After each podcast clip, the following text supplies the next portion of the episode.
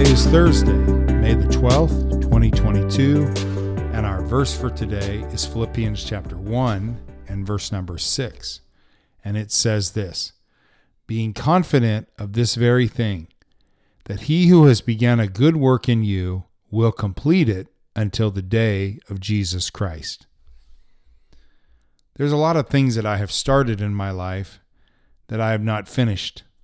You know, there's projects that I have gotten started around the house and and I still haven't got them done. And I walk by and it's a reminder of the fact that I started something but didn't finish it. Most humans are that way. Most of us are that way. We have things that we need to do, but we don't do because we don't carve the time out to do it. This verse is very encouraging to me because the implication is that we can be confident of this very thing we can be guaranteed of this thing. You can know this is going to happen without a shadow of a doubt. And what that is, is that he that began a good work in you will complete it. So once God saves you, once you become a part of the family of God, God is not going to give up on you and he's not going to abandon you until the day that you're in heaven with Christ. And it's not that He's going to abandon you there, but He's going to keep working on you until you are perfect in the sense that you are rid of that sin nature and you are just in your glorified body with Christ in heaven. So we're going to have a lot of ups and downs here, and there's going to be a lot of times where we would look at people and go, you know what?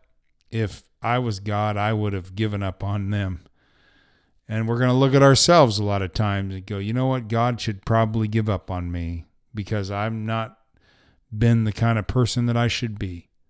But you can be confident of this thing that God will not abandon you, that He will not give up on you, that He will pursue you, and He will convict you, and He will challenge you, and He will push you.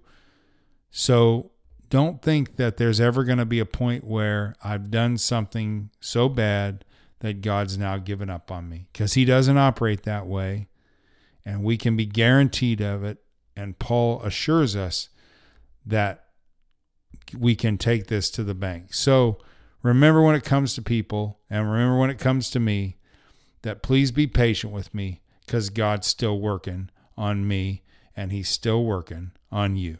Jesus, thank you for your word and thank you for the assurance that you will not abandon us, you'll not give up on us. Thank you so much for that assurance. Help us to live in that place of assurance, we pray. In your name, Jesus. Amen. Have a great Thursday, everybody. I will talk to you tomorrow.